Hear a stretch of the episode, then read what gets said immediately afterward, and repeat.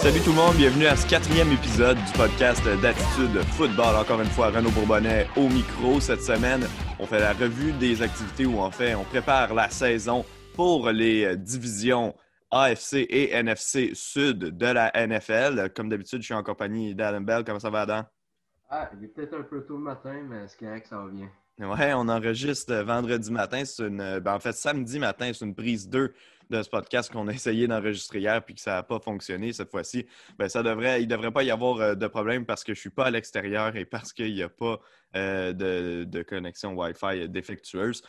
Donc, on va rentrer rapidement dans le vif du sujet, si tu veux bien, Adam. Les Jaguars de Jacksonville, on va parler d'eux en premier parce qu'il y a eu de l'action chez eux cette semaine. D'abord, on a dit au revoir au porteur de ballon Leonard Fournette, qui était notre choix de première ronde il y a 4 ans. Alors, après seulement 3 saisons, on tire la plug. On avait déjà décidé de ne pas exercer sa 5e année d'option un peu plus tôt dans la saison morte. Et là, on lui a dit carrément bye-bye.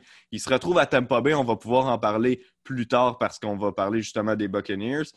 Mais pour l'instant, si on parle un peu de son départ, disons que ça ne va pas nécessairement influencer le résultat de la saison pour Jacksonville, étant donné qu'on s'attendait déjà à pas grand-chose de cette équipe-là. Mais au niveau spectacle, ça va paraître parce que là, il y a vraiment, vraiment, mais vraiment plus grand-chose à voir là, chez les Jaguars. Oui, ils perdent probablement leur nom marketing-wise. Leonard Fournette était peut-être un cancer dans le vestiaire. Oui, il n'a pas nécessairement eu le début de carrière que les Jaguars espéraient, mais ça reste un joueur qui avait un certain impact dans leur attaque. Ce qui manque en ce moment depuis son départ, on le remplace avec un Chris Thompson ou un Raekwon Armstead. Chris Thompson, c'est un bon vétéran, bon receveur, haut de champ arrière. Mais sinon, Gardner Minshew, il faudrait qu'il sorte le lapin de son chapeau parce qu'avec les armes où il y a J.J. Chark, mais à part ça, il n'y a pas grand-chose pour lui pour opérer dans une attaque explosive. Non, c'est ça. Pas beaucoup d'armes pour Gardner Minshew. Puis c'est un peu dommage pour lui parce qu'il a démontré des belles choses l'an dernier. D'ailleurs, c'est mérité le poste de partant. Puis on a échangé Nick Foles pour cette raison-là. Mais là, cette année, il se retrouve encore une fois dans une équipe moribonde, autant en attaque qu'en défense. Puis c'est un peu dommage pour lui parce que ça va peut-être limiter ses capacités à nous montrer ce qu'il peut faire. Puis ça peut avoir une influence sur le reste de sa carrière. Donc, un peu dommage pour Gardner Minshew. Si on transfère vers la défense, parce que je pense qu'en attaque, ça se fait assez rapidement, là, ça va pas bien à presque toutes les positions pour les Jaguars. Comme tu dis, manque de profondeur au poste de receveur, manque de talent dans le champ arrière. Donc, vraiment, ça va être une saison à oublier à ce niveau-là. Puis, en défense, on avait des joueurs vedettes. On les a pratiquement tous échangés. Donc, encore une fois, on vide complètement la banque de talent chez Jacksonville puis on se met complètement en mode tank. Ouais, Myles Jack est le seul gars de retour de l'édition 2017 qui s'est rendu à la finale de conférence de l'AFC des Jaguars. Si je regarde dans leur défense, on n'a pas vraiment des joueurs fiables pour l'instant. On a beaucoup de jeunes joueurs. On a Josh Allen que l'an dernier, il a eu une excellente saison recrue. Il faut voir s'il a pris le prochain step. Mais sinon, on a des morceaux avec des bons potentiels. On a K'Lavon Chaisson, on a CJ Anderson. On a des joueurs qui ont du potentiel, mais il faut s'attendre à plusieurs erreurs de jeunes joueurs. Des erreurs en couverture, des erreurs d'assignation. Pour la défense, ça va être très difficile, je pense encore une fois, pour les Jaguars. Oui, puis ça va couler de partout parce que, je veux dire, les trous, ils sont à toutes les positions, encore une fois, en défense. Puis lors de la première fois qu'on a essayé de tourner le podcast, mais les Jaguars, cette année, c'est des abonnés de saison au dernier rang, là, je veux dire. Avec les Jets de New York, là, c'est parmi les équipes qui vont compétitionner férocement pour obtenir le premier choix au prochain repêchage. Au niveau, si on regarde vraiment juste le roster, là, simplement l'alignement, je pense que c'est assez facile de dire que c'est l'alignement là, le plus faible de toute la NFL, les Jaguars de Jacksonville. On ne s'éternisera pas sur eux, Adam, étant donné leur pauvre sort. Si tu veux bien, on va passer à la prochaine équipe, les Colts d'Indianapolis, qui, eux, également, ont procédé à quelques gros changements. En fait, particulièrement au poste de corps arrière. On sait, ça fait 1 an qu'Andrew Luck a annoncé sa retraite lors d'un match pré-saison. L'an passé, l'expérience Jacoby Brissett, prise 2, n'a pas fonctionné. Et là, on amène Philip Rivers, qui va jouer derrière la meilleure ligne à l'attaque qu'il a joué de toute sa carrière, va avoir un champ arrière très talentueux avec Marlon Mack et la recrue Jonathan Taylor. Et on peut dire sans avoir un receveur d'élite, j'aime beaucoup T.Y. Hilton, mais sans avoir un receveur élite dans son groupe, quand même un groupe intéressant avec lequel travailler en attaque. Parle-moi un peu de l'attaque des Colts. Oui. Philip Rivers, oui, l'année dernière, il y a une saison difficile, mais il était derrière une ligne offensive horrible, qui coulait de partout. Là, il est derrière une bonne ligne offensive. J'aime bien T.Y. Hilton, puis j'aime bien son complément, Michael Pittman Jr., qui me fait penser à Mike Williams à Los Angeles. Un grand joueur, 6'4", qui a de faire des gros attrapés contestés. Pour moi, Michael Pittman Jr. il va avoir un rôle dans cette attaque dès le début de la saison. Le fait que Philip Rivers soit bien protégé, je crois qu'il va être capable de bien trouver ses cibles, de bien pouvoir faire ses lectures. Puis c'est un rebound season pour Philip Rivers. Pour moi, il va se reprendre de l'année dernière, puis il sera capable de mener les Colts à une poussée vers les séries éliminatoires. Il reste à voir s'ils vont bel et bien les faire. Ben justement, je voulais avoir ton opinion à ce sujet-là, parce que je crois qu'il y a énormément, ben pas je crois, en fait, c'est clair, net, précis, il y a énormément de la réponse à savoir si les Colts vont participer aux séries, ben, qui se situe entre les mains de Philip Rivers. Est-ce que, justement, pour toi, il y a parce qu'on vient de parler du upside possible avec Rivers, le downside possible, est-ce que tu penses qu'il y a justement un côté Rivers qu'on pourrait voir complètement s'écrouler en fin de saison, étant donné l'âge qui commence à avancer? Puis on le voit au cours des dernières années, des carrières comme Drew Brees. L'an dernier, on l'a vu avec Tom Brady également.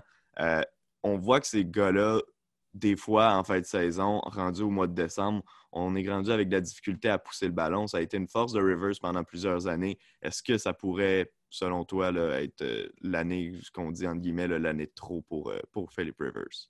Oui, c'est une réalité qui peut très bien alimenter le jeu. Et on a vu que ces deux gars-là, spécialement Manning, il a été sur le déclin depuis plusieurs années. Pas juste à cause de la ligne offensive. L'année dernière, aux Chargers, on pourrait voir un Philip Rivers qui n'est pas parmi, n'est même pas un corps arrière moyen dans la NFL. Ça va être difficile pour l'attaque des Colts. Oui, il y a eu un petit bug pendant que tu parlais, mais on a compris quand même l'essentiel du propos. Mais oui, exactement. Donc, je veux dire, il y a un facteur âge qui entre en ligne de compte pour Rivers, c'est sûr et certain. Puis ben, effectivement, on l'a dit tantôt, c'est ce qui pourrait arriver. Puis si Philip Rivers n'est pas capable de livrer la marchandise, c'est sûr et certain, les Colts n'iront pas plus loin qu'ils se sont rendus, par exemple, l'an dernier avec un Jacoby Brissett. Donc, ça va passer par lui, mais... Bon, c'est un joueur de talent, c'est un joueur qui a prouvé par le passé qu'il était capable de le faire. Donc, évidemment, le pari est bon pour l'équipe, surtout qu'avec le contrat qu'il a signé, bien, ce ne sera pas difficile de se débarrasser de lui si ça ne fonctionne pas. En défense, cette défensive-là est menée par Darius Leonard. Encore une fois, cette année, il devrait être capable de faire du bon travail. Puis, ce qui est cool, c'est que la charge de travail ne dépendra pas entièrement ou beaucoup autant sur la défense que l'an dernier. C'est-à-dire que l'attaque devrait être améliorée par la force des choses. C'est la raison pour laquelle on a procédé à un changement au poste de corps arrière. Donc, par défaut, la défense devrait en avoir moins à faire. Effectivement. Si l'attaque est capable de contrôler son bord du ballon, ben là, la défense n'aura pas nécessairement besoin de tout le temps essayer d'arrêter à tout prix l'attaque adverse. On rajoute à DeForest Buckner qui est maintenant le meilleur joueur sur cette défensive-là. Avec les 49ers, Buckner a été excellent, parmi peut-être la meilleure ligne défensive de la NFL. Là, il s'en vient à Indianapolis, puis il vient complètement changer la dynamique de cette ligue. C'est un gars qui est capable de mettre de la pression de l'intérieur, il est capable de contrôler ses gaps sur le jeu au sol. DeForest Buckner est immense pour cette défense. Par exemple, toutefois, je suis plus inquiet de leur tertiaire. C'est une jeune tertiaire. Oui, ils ont un bon joueur dans la slot avec Kenny Moore. Mais est-ce que Rock Yassin est capable d'être le demi-coin numéro 1 pour cette équipe? Reste à voir. Oui, non, c'est ça. C'est un point d'interrogation au niveau de la défense contre la passe pour, pour les Colts d'Indianapolis. Puis c'est effectivement le point qui va être à surveiller, à savoir comment ils vont pouvoir se faire attaquer cette année. Ça risque de passer par là. J'aime l'addition de DeForest Buckner, comme tu en as parlé. Oui, ça a coûté un choix de première ronde, mais en même temps, tu vas chercher un des meilleurs joueurs à sa position dans la Ligue. C'était ça ou bien t'en repêcher un à la même position, un peu comme les Niners ont fait justement. Je pense que les Colts ont préféré y aller avec le choix coûteux. On avait les moyens de mettre Buckner sous contrat, ou du moins de payer en fait l'argent qui lui était dû. Donc, c'est une bonne décision de l'équipe. Puis effectivement, ça va venir renforcer cette défensive-là qui aura déjà moins à faire. Donc, vraiment, une belle addition pour les Colts d'Indianapolis. J'enchaîne tout de suite avec les Texans de Houston qui ont procédé à une transaction qui a marqué l'entre-saison, celle qui soulignait le départ en fait de DeAndre Hopkins qu'on a envoyé en Arizona en retour de David Johnson et en retour d'un choix de deuxième ronde. Je laisse le choix de deuxième ronde de côté parce qu'évidemment, on ne peut pas vraiment spéculer là-dessus. Mais David Johnson, aux dernières nouvelles, là, ça fait 3 ans qu'on n'a rien vu de sa part sur le terrain, constamment blessé. Puis même l'an dernier, il y a eu des moments où il était en santé et les Cardinals décidaient volontairement de ne pas l'utiliser. Je me pose encore la question à savoir qu'est-ce que Bill O'Brien faisait ce jour-là quand il a complété la transaction. Pour moi, elle est inexplicable. Ouais, je ne sais pas comment. Est-ce qu'il a contacté toutes les équipes? Je peux pas croire ça, là. Ça ne peut pas être le plus gros retour que tu as pour DeAndre Hopkins. Un running back un peu wash, comme on dit en anglais, puis un choix de deuxième ronde. Ben non, c'est impossible. Mais si je regarde à David Johnson tout seul, après la transaction, si on regarde ça maintenant, David Johnson, le talent, il est là. Le potentiel, il est là. Mais... est-ce qu'il serait capable de rester sur le terrain? Ça a été son plus gros problème au cours de sa carrière. Et pour moi, c'est très difficile, considérant son historique, qu'il va être capable de s'occuper de la charge de travail de Houston. Oui, vas-y. Ouais, non, vas-y, continue ta pensée. Oui, c'est ça. Ben là, j'allais continuer au receveur. On le remplace avec Will Fuller, qui est maintenant le premier receveur de l'équipe. On rajoute un Brandin Cooks, qui lui aussi a des problèmes de santé au cours de sa carrière. On a Randall Cobb et Kenny Stills. Bref, qu'est-ce que j'essaie de dire, c'est que le groupe de receveurs est extrêmement rapide. C'est tous des receveurs qui sont bons verticales, je pense. Brandin Cooks a eu le 40 verges le plus lent, puis c'était 4-3-9, je ne sais pas, là, mais c'était vraiment bas. Là. C'était excellent. Fait que Deshaun Watson, oui, il n'y a plus le gros... receveur de gabarit en DeAndre Hopkins, mais tu as de la vitesse, puis peut-être Deshaun Watson serait capable de ne pas être dépendant sur les performances de DeAndre Hopkins, mais plutôt de réussir à bien faire ses lectures de jeu et trouver effectivement le receveur qui est ouvert. Ouais. Oui, ben moi, le groupe de receveurs, je le trouve très intéressant parce que c'est un groupe un peu comme on n'en voit pas à l'habitude. Là. On a vraiment... plusieurs gars qui peuvent justement attaquer les zones profondes. Évidemment, le problème, c'est que Fuller, Stills et Cooks, tu l'as mentionné, mais sont tous les trois extrêmement fragiles, ont eu des historiques de blessures longs comme le bras. Donc, ça va être important de rester en santé pour eux, mais s'ils sont en santé, moi, je trouve ça exceptionnel d'avoir autant d'options pour aller dans les zones profondes. Puis si on donne le moindrement de temps à Deshaun Watson de travailler, de pouvoir se concentrer et attaquer les zones profondes ou laisser le temps aux receveurs d'atteindre les zones profondes, justement. Cette attaque-là pourrait être tellement dynamique, tellement explosive, puis faire tellement de longs jeux. Donc, j'ai vraiment, mais vraiment hâte de voir comment Houston va pouvoir performer. Puis, ben, on parle de David Johnson. Moi, ce que je trouve inexplicable dans la transaction, c'est qu'il y a tellement un gros contrat que sa valeur à David Johnson était probablement par terre. En fait, c'était probablement un fardeau pour l'équipe qui allait le chercher de payer ce montant-là. Mais maintenant, il va être dans le champ arrière de Houston. Puis, tu sais quoi, le moindrement qui est capable de faire un bon travail, ben cette attaque-là peut devenir intéressante. Maintenant, est-ce qu'il va le faire? Ben ça, c'est une autre paire de manches. Je ne suis pas sûr d'être convaincu que David Johnson peut revenir soudainement en santé puis disputer 16 matchs avec une équipe. Mais quand même, ça reste une option qui peut être intéressante si ça fonctionne encore une fois. Maintenant, cette attaque-là pourrait faire des ravages même sans DeAndre Hopkins. Puis j'ai hâte de voir si, justement, ça va changer beaucoup de choses au niveau du jeu de Deshaun Watson, dans le sens qu'il n'y a plus ce gars à qui est ouvert même quand il n'est pas ouvert, qui est ouvert même lorsqu'il n'est pas ouvert. Mais quand même, ça fait qu'il y a plusieurs options intéressantes. Donc, je pense qu'on va avoir une attaque très différente pour Deshaun Watson au niveau au niveau de ses armes, ça c'est sûr et certain. Mais est-ce que ça va faire diminuer la qualité de son attaque? Pas nécessairement. Je pense qu'il est quand même capable d'aller chercher une certaine qualité avec ces gars-là. Maintenant, si le plan ne fonctionne pas ou si les gars commencent à tomber comme des mouches, ben ça va être plus difficile là, pour Houston. Puis on pourrait tomber dans une situation qui va nous rappeler les Eagles de l'an dernier où tous les receveurs étaient fragiles, puis finalement se sont tous blessés, puis il n'y avait plus grand-chose à faire pour Carson Wentz. Non, c'est ça. Mais honnêtement, si le groupe de receveurs est capable de rester en santé, Deshaun Watson, c'est peut-être le troisième ou quatrième meilleur carrière de la NFL. J'ai complètement confiance en lui. Derrière maintenant aussi, tu as Laremy Tunsil qui peut maintenant protéger le blind side de Deshaun Watson. C'est juste son arrivée l'année dernière, ça a complètement changé cette attaque. Et honnêtement, je suis confiant que malgré la fragilité de ce groupe de receveurs et aussi du groupe de porteurs, j'ai confiance simplement parce qu'on a Deshaun Watson derrière le centre. En défense maintenant, encore une fois, cette défense-là, c'est plus le même, mais on dirait qu'à chaque fois qu'il revient en santé, il réussit à nous surprendre. J.J. Watt qui va être là en défense pour les Texans. La défense de l'équipe qui a été sa force pendant la première décennie au grand complet, même les premiers 15 ans de l'histoire de l'organisation. On a eu un changement avec l'arrivée de Deshaun Watson, du fait que l'attaque pouvait enfin devenir un minimum dynamique, plus qu'avec un match-up, par exemple, au poste de corps.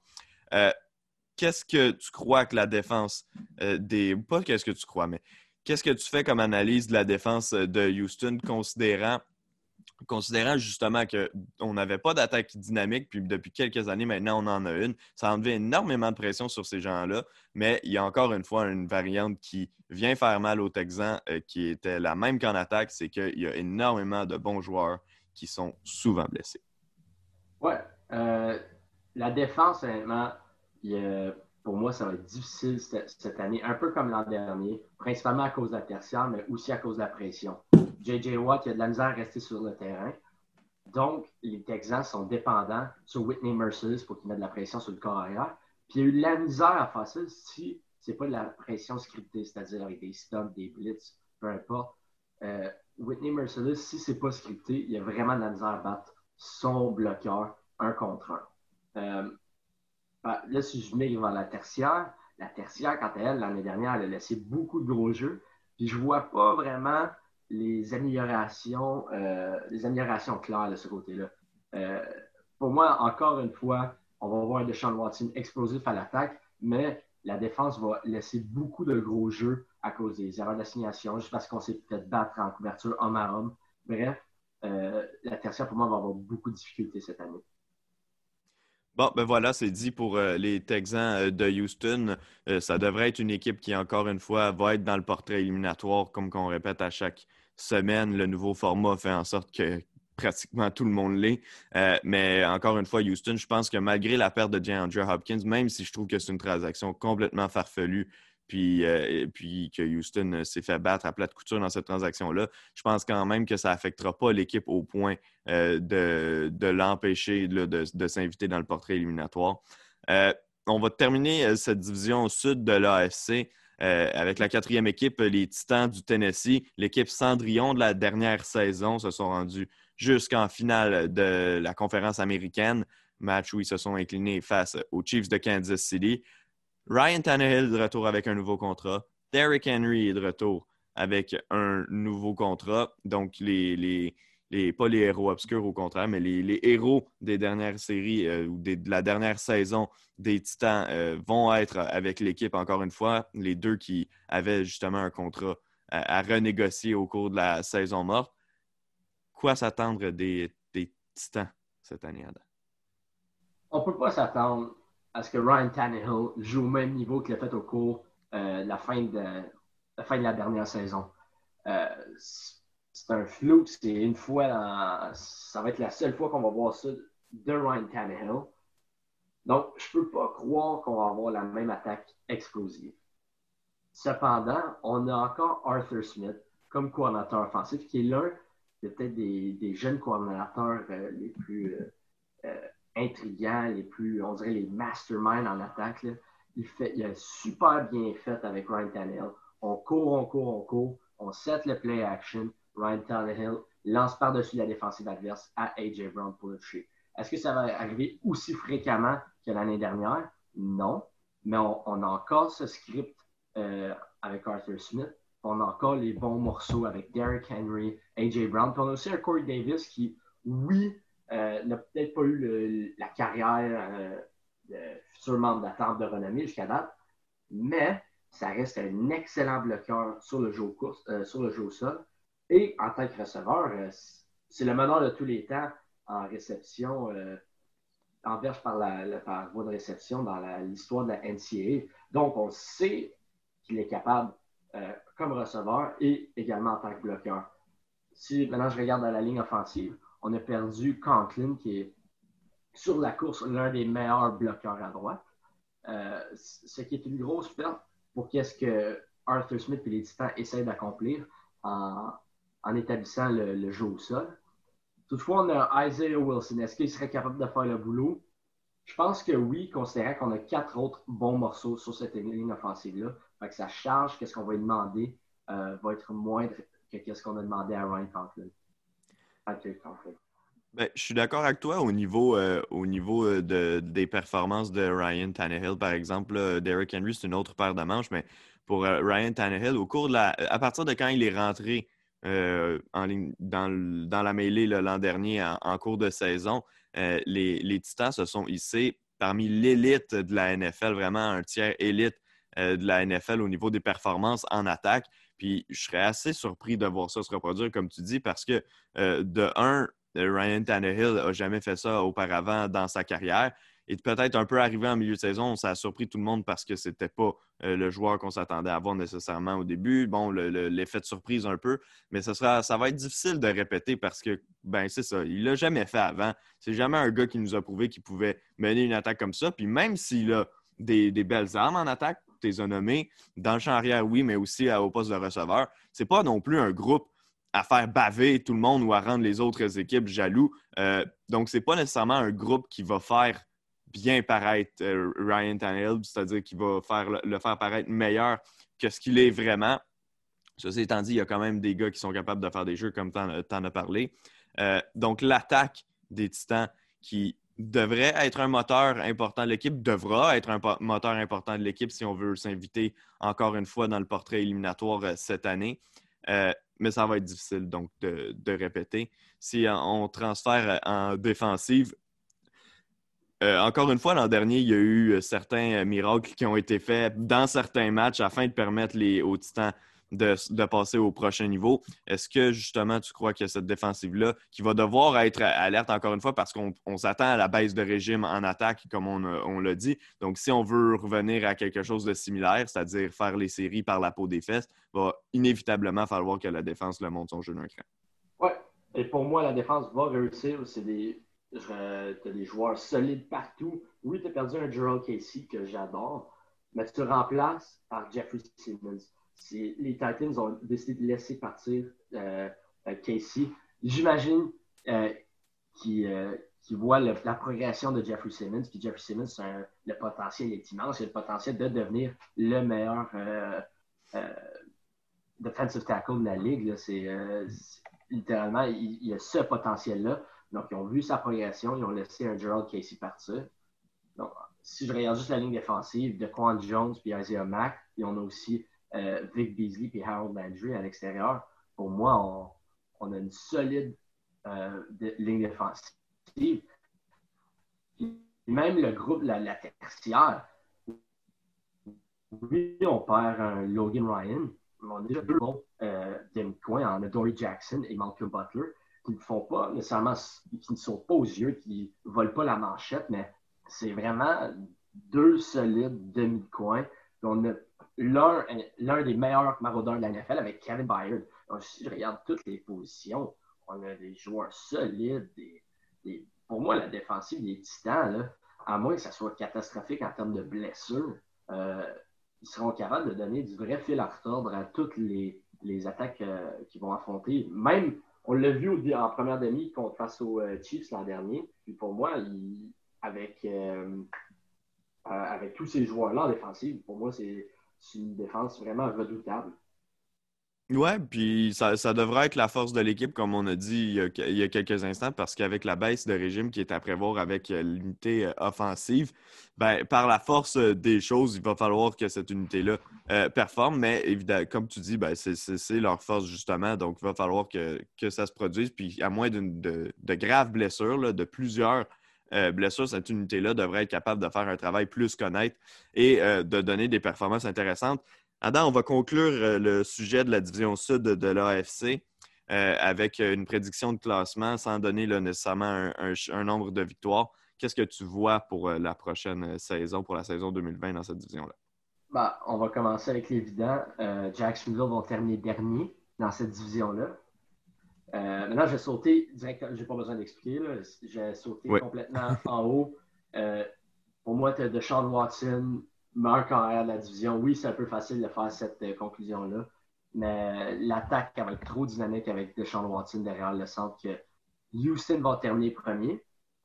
Et en deuxième place, j'hésite vraiment parce que les Colts peuvent être un peu le dark horse de la saison 2020 dans la NFL. Ils ont vraiment des joueurs, des bons joueurs. Toutefois, je vais quand même y aller avec les Titans. Oui, c'est plate, oui, c'est pas original comme choix, mais je vais y aller avec les Titans. J'ai vraiment aimé ce que j'ai vu de ce que j'ai vu de Arthur Smith. Et la défensive, pour moi, c'est la meilleure défensive de cette division-là. Donc, je vais y aller avec les Titans en deuxième et ensuite les Colts. Donc, ça fait Texans, Titans, Colts, Jaguars. Moi, je vais y aller avec un petit changement, mais en général, je te rejoins dans ta pensée. Houston va remporter cette division-là et Jacksonville va finir au dernier rang. Pour moi, il n'y a aucun doute sur Jacksonville, ça, c'est sûr et certain. Mais je vais mettre les Colts quand même en deuxième position. On a parlé tantôt du upside, downside de Philip Rivers, mais si c'est le downside qui se présente, ils termineront troisième. Mais avec le upside de Philip Rivers, je crois que cette équipe-là peut se rendre jusqu'en série. L'an dernier, si on avait eu un gars comme Philip Rivers au poste de corps, on aurait participé aux séries chez les Colts d'Indianapolis. Donc, pour cette raison-là, aussi simple que ça, je vais y aller avec eux au deuxième rang, puis je vais mettre les Titans en troisième, mais c'est sûr et certain, la lutte, ça va être une lutte à trois pour le championnat de la division dans les faits. Là. Les équipes vont se battre pour le premier rang, les Titans, les Texans et les Colts, puis les Jaguars dans tout ça, ben, ils seront un peu de côté, là. Adam, on va se laisser le temps d'une petite pause, le temps qu'on fasse télécharger là, la première partie du podcast, puis on revient dans quelques instants avec la division sud, oui, de la NFC. Re-bienvenue à ce quatrième épisode du podcast d'Attitude Football. Toujours Renaud Bourbonnet qui est à l'animation avant d'enchaîner avec la division sud de la NFC. Oui, pardon. J'aimerais vous dire merci. Merci de nous lire sur le site web d'Attitude Football. Tous les jours, on met du contenu de qualité pour vous parce qu'on veut justement vous couvrir l'actualité football avec vous. On aime ça quand vous nous envoyez des commentaires, quand vous nous envoyez des messages pour nous parler de football. On adore. Puis merci évidemment de suivre le podcast d'Attitude Football. Je vous rappelle, vous pouvez le suivre sur les plateformes suivantes, sur Google Podcast, sur Apple Podcast, sur Spotify. En fait, vous pouvez le suivre sur pas mal n'importe quelle plateforme de podcast que vous connaissez. Si ce n'est pas disponible, bien, envoyez-nous un message sur Attitude Football ou à moi personnellement, Renaud Bourbonnet, sur Facebook. Puis je vais vous arranger ça. Je vais vous trouver le moyen de l'écouter, notre podcast. Vous pouvez vous abonner. Vous pouvez nous laisser un 5 étoiles si vous aimez ça. Ça nous aide vraiment dans le recensement là, au niveau de la visibilité lorsque vous le faites. Donc, merci à ceux justement qui le font. Pour ce qui nous intéresse plus précisément aujourd'hui, le football en tant que tel, la division sud de la NFC, Adam, tu es toujours avec moi. Une division qui va être intéressante, qui est intéressante en fait à chaque année, mais cette année, il y a certaines variantes qui ont changé dans la division. Il y a eu beaucoup de changements. On va commencer avec les Saints de la Nouvelle-Orléans. Drew Brees qui revient, possiblement une dernière saison pour lui dans la NFL. On l'a vu l'an dernier, il y a eu certains signes de ralentissement. Si on en parlait tantôt avec Philip Rivers, je pense que Drew Brees est un bon exemple pour comparer. L'an dernier, en fin de saison, on voyait que le bras de Drew Brees se rendait pas toujours là où il voulait se rendre. C'est une attaque qui, comme à chaque année depuis l'arrivée de Drew Brees, devrait être excitante. Un des meilleurs receveurs de la NFL en Michael Thomas, qui a d'ailleurs battu le record de réception en une saison l'an dernier dans la NFL. Un champ arrière qui est mené d'abord et avant tout par Alvin Kamara, qui, même s'il a eu une saison en deçà des attentes l'an dernier, reste une menace non seulement au sol, mais aussi par la passe. Puis, on a ajouté un deuxième receveur de talent cette année. Ça faisait longtemps que Drew Brees espérait avoir ce genre de cible. Mais un Emmanuel Sanders qui a signé avec les Saints de la Nouvelle-Orléans. Qu'est-ce que tu projettes pour cette attaque-là qui risque de changer au fur et à mesure de la saison? Parce que, justement, les performances de Drew Brees vont nous indiquer beaucoup qu'est-ce qui va se passer. Mais qu'est-ce que tu vois pour cette attaque-là des Saints en 2020? Pour moi, dès le début de la saison, on va être dynamique. Surtout à cause de l'acquisition d'Emmanuel Sanders, on a finalement un receveur à l'opposé ou dans la slot par rapport à Michael Thomas. Et c'est aussi probablement la dernière année de leur Drew Brees pour que les Saints gagnent un Super Bowl. Donc, l'organisation s'est dit on va lui donner les meilleures armes possibles pour qu'il puisse le réussir, pour qu'il termine sa carrière avec une série sur le Sunday. En tout cas, du point de vue organisationnel, du point de vue du travail du directeur général, ils ont tout fait en leur possible pour donner Drew Brees la fin de carrière espérée. Oui, leur ligne offensive, ils perdent Larry Warford, qui est peut-être l'un des meilleurs gardes de la NFL. Et on le remplace par une recrue, Cesar Ruiz, qui a été excellent avec l'Université du Michigan, mais est-ce qu'il sera capable de jouer à un niveau élevé dans la NFL? Je pense que oui, mais ça demeure une recrue, il faut peut-être faire attention, mais les quatre autres membres de cette ligne offensive-là seront capables de protéger Drew Brees. Donc, en gros, j'ai confiance en l'attaque des Saints, du moins pour les deux premiers mois de la saison. Reste à voir quand on arrive en décembre. Est-ce que le bras de Drew Brees est encore capable de lancer la balle profonde ou son corps ne le suit plus? Puis le rendu là, si ça arrive, Sean Payton devra peut-être penser à rentrer Taysom Hill puis Jameis Winston. Je ne l'espère pas, là, mais ça reste tout de même sur la table. Si le niveau de jeu de Drew Brees descend et sur le déclin, il faudrait que Sean Payton fasse un move à l'attaque au poste de corps arrière, puis on pourrait peut-être même voir Jameis Winston rentrer. Ben ouais, écoute, moi aussi, c'est ce qui m'intéresse. Jameis Winston qui aurait peut-être sa meilleure chance de participer aux séries depuis qu'il est arrivé dans la NFL, si justement obtient du temps de jeu finalement avec les Saints. Mais écoute, c'est pas hors de l'impossible parce que justement, Brees qui avance en âge, oui, le niveau de jeu qui régresse, mais également la fragilité qui entre en ligne de compte. Donc, je serais pas surpris qu'on voit Jameis Winston obtenir du temps de jeu, particulièrement en fin de match, là, dans les matchs qui seront terminés d'avance. Je ne serais pas surpris qu'on voit un Jameis débarquer au quatrième quart, justement, pour éviter de donner du temps de terrain, d'exposer Drew Brees de façon inutile. Écoute, tu m'as dit que tu étais extrêmement confiant en l'attaque des Saints. Je le suis également pour toutes les raisons qu'on a énumérées. Est-ce que tu partages cette confiance-là envers leur défensive? Oui. Offensive ou la défensive, pour moi, c'est deux des meilleures unités dans la NFL. Dans toutes les positions, tu as un vétéran solide dans tous les postes à la défensive. La ligne défensive, oui, en ce moment, il y a des rumeurs qui essaient de transiger Sheldon Rankins, mais on a encore Cameron Jordan, Malcolm Brown et Marcus Davenport. À l'extérieur, on a deux gars qui sont capables de mettre de la pression sur le corps arrière adverse. Et si maintenant je regarde les secondaires, on a Demario Davis qui, l'an dernier, a été son breakout season. Vraiment, il s'est devenu le meilleur secondaire de la NFL, peut-être avec Bobby Wagner. L'année passée, ça a été incroyable pour lui. Et même s'il n'est pas capable de refaire les mêmes performances, Davis va quand même jouer à un niveau élevé. Il sera quand même un joueur élite dans la NFL.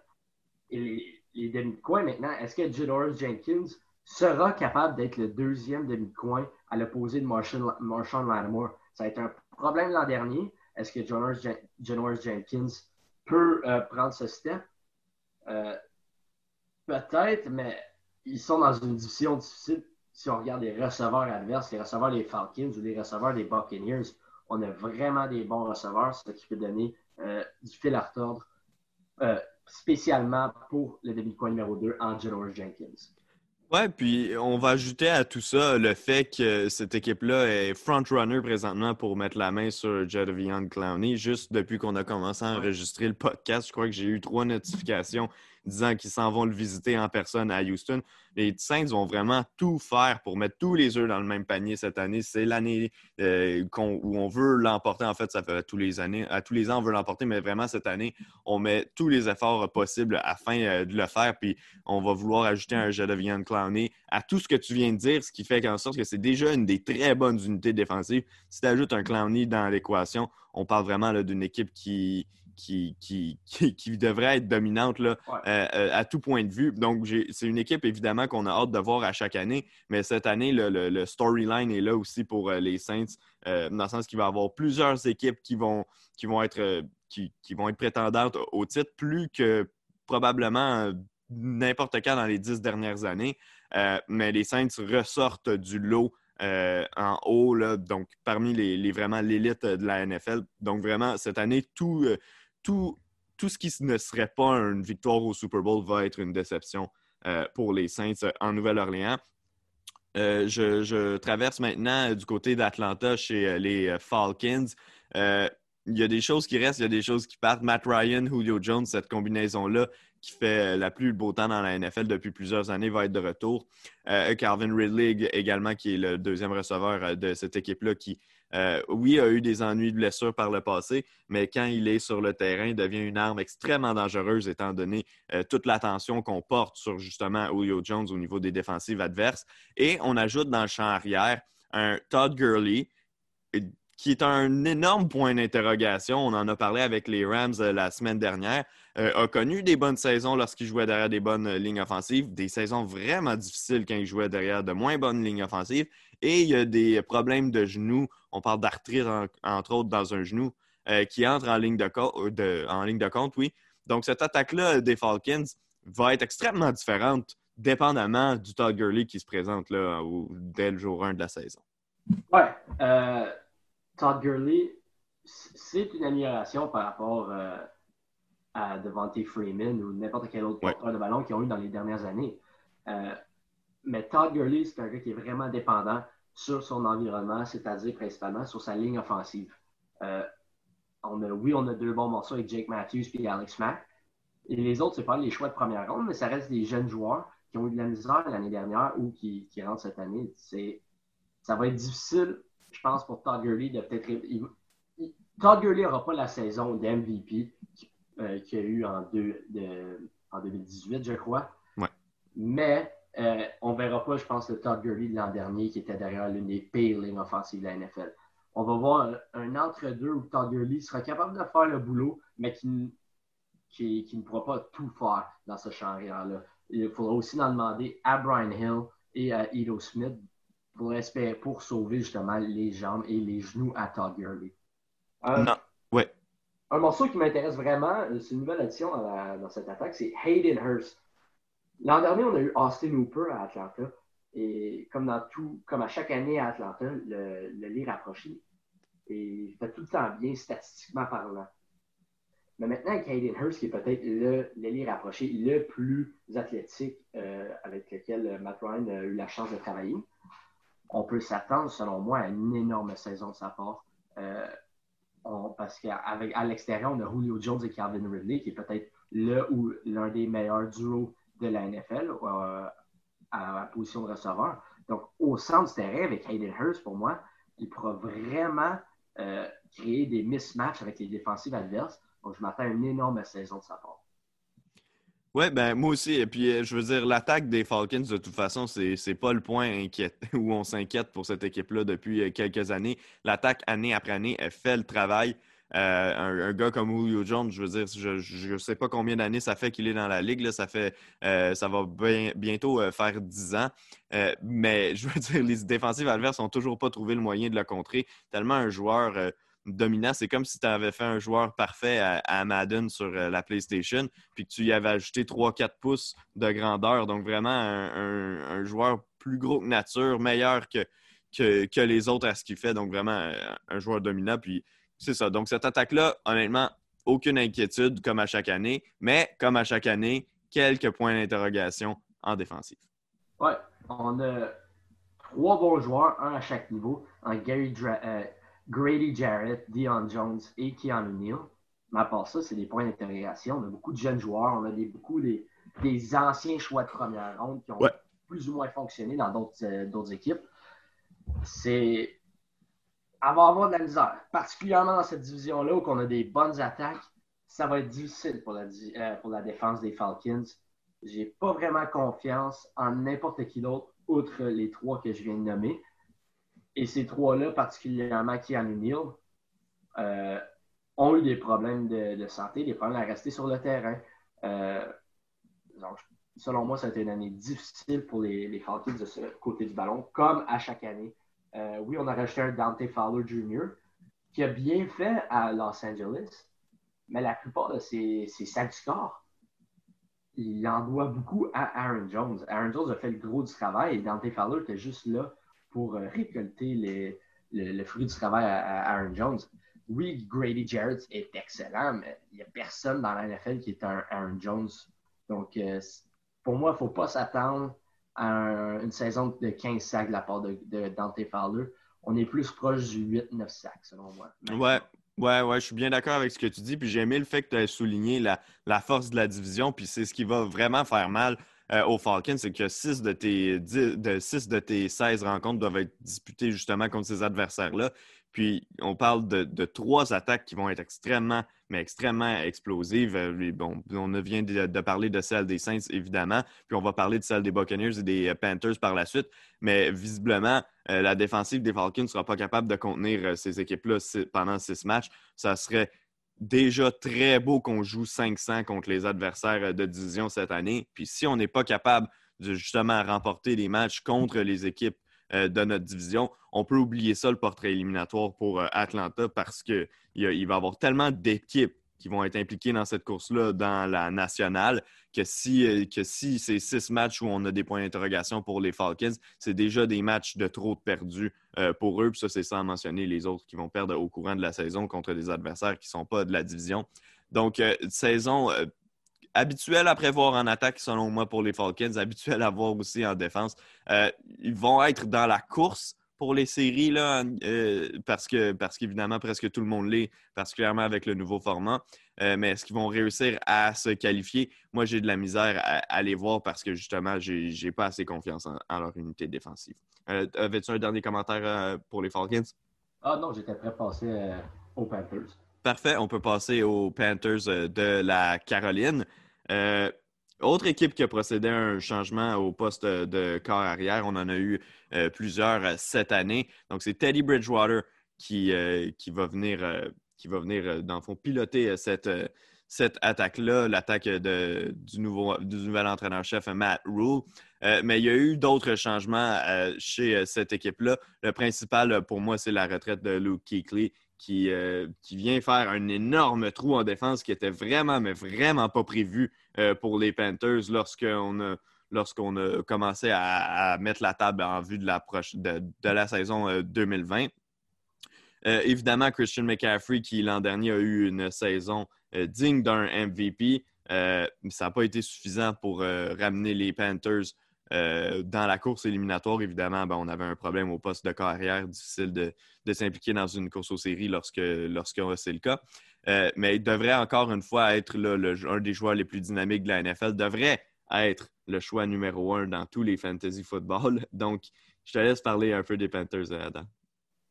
Les Panthers, j'ai la misère à comprendre qu'est-ce qu'ils ont fait lors de la saison morte.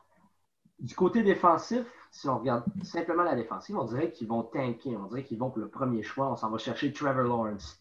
Alors là, si tu regardes du côté offensif, Ils vont chercher un Teddy Bridgewater, ils vont chercher un Robbie Anderson et ils transigent pour un Russell Okung. C'est vraiment, on dirait que l'attaque et la défensive ne se sont pas parlé, parce que l'attaque, on dirait qu'on fait un push pour les séries, tandis que la défense, on se dit, OK, on va faire un changement organisationnel, ça part du propriétaire, puis on va changer tout le monde en dessous. En termes, si on regarde ça, big picture, les équipes de la NFL ont généralement une fenêtre de 4 ans pour gagner le Super Bowl avec le même noyau de joueurs. Donc, si on fait un changement du côté défensif, pas en même temps que du côté de l'attaque, on dirait que cette fenêtre ne va jamais être alignée pour les Panthers. Ils ne vont jamais arriver dans le bon moment pour pouvoir délivrer une équipe qui est all-around dominante. C'est qu'est-ce qui me perturbe le plus avec qu'est-ce qu'ils ont fait cette saison là. Si je regarde juste l'offensive, oui, on rajoute un Teddy Bridgewater qui est for sure une amélioration par rapport à Kyle Allen ou la version blessée de Cam Newton. Pour moi, il y a des bons outils avec lesquels travailler. Quand ton troisième receveur, c'est Curtis Samuel, on était dans une bonne position. Oui, les rapprocher, c'est une question. Est-ce que Ian Thomas sera capable de remplacer Greg Olsen? Je ne suis pas si sûr que ça. Mais en général, de A à Z, l'attaque des Panthers est potable. Le potentiel est là. Oui, ben c'est ça. Puis ça n'a pas le choix d'être la force de l'équipe cette année parce que c'est pas en défensive que ça va se passer pour eux. Écoute, les Panthers, comme tu as mentionné, la fenêtre, elle est difficile à voir. Puis moi aussi, j'ai de la difficulté à comprendre le plan de cette organisation-là. On dirait qu'on veut rester compétitif. On ne veut pas tomber dans les bas-fonds de la NFL, mais en même temps, on ne sera pas capable de justement s'élever à un groupe élite. Puis je ne vois pas non plus comment, dans la continuité, sur le moyen terme, on parle de 1 an, 2 ans, 3 ans. Je ne vois pas comment cette équipe-là, justement, est en train de construire sur quelque chose. J'ai l'impression qu'on s'en va pour avoir une ligne droite de performance, disons, moyenne. Dommage pour un gars comme McCaffrey, qui, justement, est dans les meilleures années de sa carrière puis qui, dans 3 ou 4 ans, on ne pourra plus dire la même chose de lui. Mais moi, c'est ça. Je suis un peu je reste sur mon appétit avec les Panthers de la Caroline. C'est qu'on a, oui, fait des améliorations là, en attaque. Puis comme tu as parlé, je veux dire, Teddy Bridgewater, c'est un upgrade par rapport à ce qu'on avait l'an dernier en Kyle Allen. Ceci étant dit, je ne vois pas non plus une équipe qui va être dominante offensivement, mis à part là, les fois où Christian McCaffrey va avoir le ballon entre ses mains. Et particulièrement dans cette division-là qui va être compétitive, qui va être bonne, je ne vois pas les Panthers tirer leur épingle de leur jeu. Je ne vois pas les Panthers faire un push vers les séries éliminatoires. Donc, je ne vois vraiment pas où est-ce que cette équipe-là s'en va. Ceci étant dit, je ne crois pas non plus que c'est une équipe qui va terminer, qui va se battre pour le premier rang au total parce qu'il y a des équipes vraiment moins bonnes et moins talentueuses qu'eux. On pense notamment aux Jets et aux Jaguars dans l'AFC. Mais c'est quand même une équipe qui, pour moi, va souvent compétitionner dans les matchs, rester dans les matchs jusqu'à la fin, mais perdre plus souvent qu'autrement ces matchs-là, ces matchs d'une possession, ces matchs de 2 possessions. On va finalement s'incliner dans ces rencontres-là. Avais-tu un dernier commentaire sur les Panthères? Le seul commentaire que j'ai, c'est quand on mange joueur défensif, c'est une recrue qui n'a pas encore joué un snap dans la NFL en Derrick Brown. Ouais. Des gros points d'interrogation. Oui, ben c'est ça. Puis Brown a intérêt à performer parce que s'il ne réussit pas à le faire, ben ça va être vraiment, mais vraiment long en Caroline cette année. Puis là, on pourra vraiment officiellement s'abonner au 4e rang de la division. Dernière équipe de ce podcast. En fait, dernière équipe de la Ligue dans toute notre série de 4 podcasts pour faire la revue des équipes de la NFL, les Buccaneers de Tampa Bay. Probablement l'équipe qui a fait le plus jaser au cours de la saison morte. Addition à noter, celle de Tom Brady au poste de carrière qui va venir prendre la place donc de Jameis Winston. On ajoute également un Rob Gronkowski comme ailier rapproché. Je ne suis pas à 100% convaincu du projet Gronkowski. Je suis pas mal plus du projet Brady. Écoute, une équipe qui va avoir une attaque extrêmement explosive. On a ajouté justement Leonard Fournette au cours des derniers jours. Bruce Arians qui essaie de nous faire croire que Fournette ne sera pas son porteur de ballon partant. J'ai hâte de voir quand on va lui reposer la question après 5 semaines d'activité. Mais si on regarde à la position de receveur également, là, je veux dire un Mike Evans puis un Chris Godwin qui font partie, oui, des meilleurs receveurs de toute la NFL. Ça va être une attaque extrêmement dynamique, extrêmement le fun à voir. Donc, parle-moi un peu de l'attaque des Buccaneers avant qu'on parle de leur défensive. Oui, l'attaque. Le plus gros changement, c'est Tom Brady derrière le centre. Pour moi, oui, l'année dernière, il y a eu une mauvaise saison avec les Patriots, mais il y avait peut-être le plus groupe de receveurs avec lequel travailler.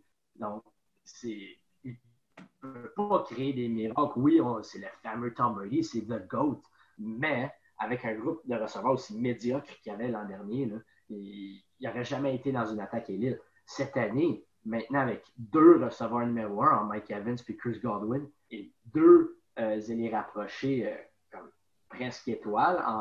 Oui, Rob Gronkowski, O.J. Howard, c'est le potentiel. Tom Brady ne pouvait pas espérer d'être dans une meilleure situation.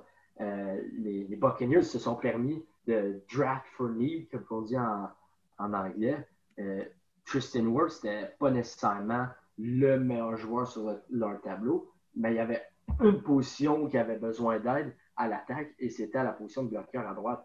Donc, c'est un choix logique. Tom Brady est bien protégé, bien entouré. Ça va être une saison, peut-être pas sa meilleure statistiquement, ça ne sera pas peut-être un 2007, mais Tom Brady aura une saison digne de ses meilleurs de sa carrière. Oui, ben exactement. Dans un style d'attaque qu'il n'a pas vu, ou du moins qu'il n'a pas vu depuis extrêmement longtemps en Nouvelle-Angleterre, avec des receveurs extrêmement explosifs qui peuvent attaquer les zones profondes là, plusieurs fois par rencontre. Puis tu parlais de l'addition d'un Tristan Wirfs au repêchage, mais comme tu dis, c'est que c'était littéralement le seul trou sur cette attaque-là. Puis il n'y aurait eu rien de plus frustrant pour l'équipe de mettre la main sur le meilleur joueur de tous les temps, Tom Brady, mais avoir une attaque bâtie pour lui, autour de lui, une attaque complète, puis de finalement voir tous ces efforts-là être scrappés par un problème de ligne à l'attaque, ça aurait été vraiment dommage pour eux. Donc, je pense qu'ils ont fait la décision intelligente, ont même transigé là, pour monter d'un rang afin de repêcher Wirfs, qui était le dernier du groupe élite, si tu veux, des bloqueurs disponibles au dernier repêchage. En défensive, encore une fois, c'est ce qui est le fun avec cette équipe-là, c'est que normalement, quand on parle d'une unité offensive, comme on vient de parler de celle des Bucs, on se retourne vers la défense puis ça regarde mal. Cette fois-ci, par contre, ça regarde quand même bien. Et moi, j'aime beaucoup leur ligne défensive qui est avec l'extérieur, avec Shaq Barrett et avec Jason Pierre-Paul. Puis à l'intérieur, tu as un Ndamukong Suh et un Vita Vea qui vont faire un boulot comme l'an dernier, un travail exceptionnel, là, une des bonnes des lignes défensives de la NFL. Oui, les Buccaneers, oui, tout le monde a les yeux sur leur attaque, mais leur défensive reste une bonne unité. Encore un peu comme à l'attaque avec Tristan Wirfs, en défensive, on n'a pas vraiment de trou, donc on a draft for need, on a repêché Antoine Winfield Jr., pour jouer au poste de maraudeur, qui est un joueur dynamique, un joueur qui a de faire créer beaucoup de revirements, même un retourneur de beauté. Qui fait bien au camp d'entraînement, d'ailleurs. Là. J'ai lu cette semaine sur lui. Là, oui, faisait vraiment du bon travail au camp des Buccaneers. Il semble avoir l'attitude pour être un futur leader de cette défensive-là. Mon plus gros questionnement par rapport à la défensive, c'est la profondeur.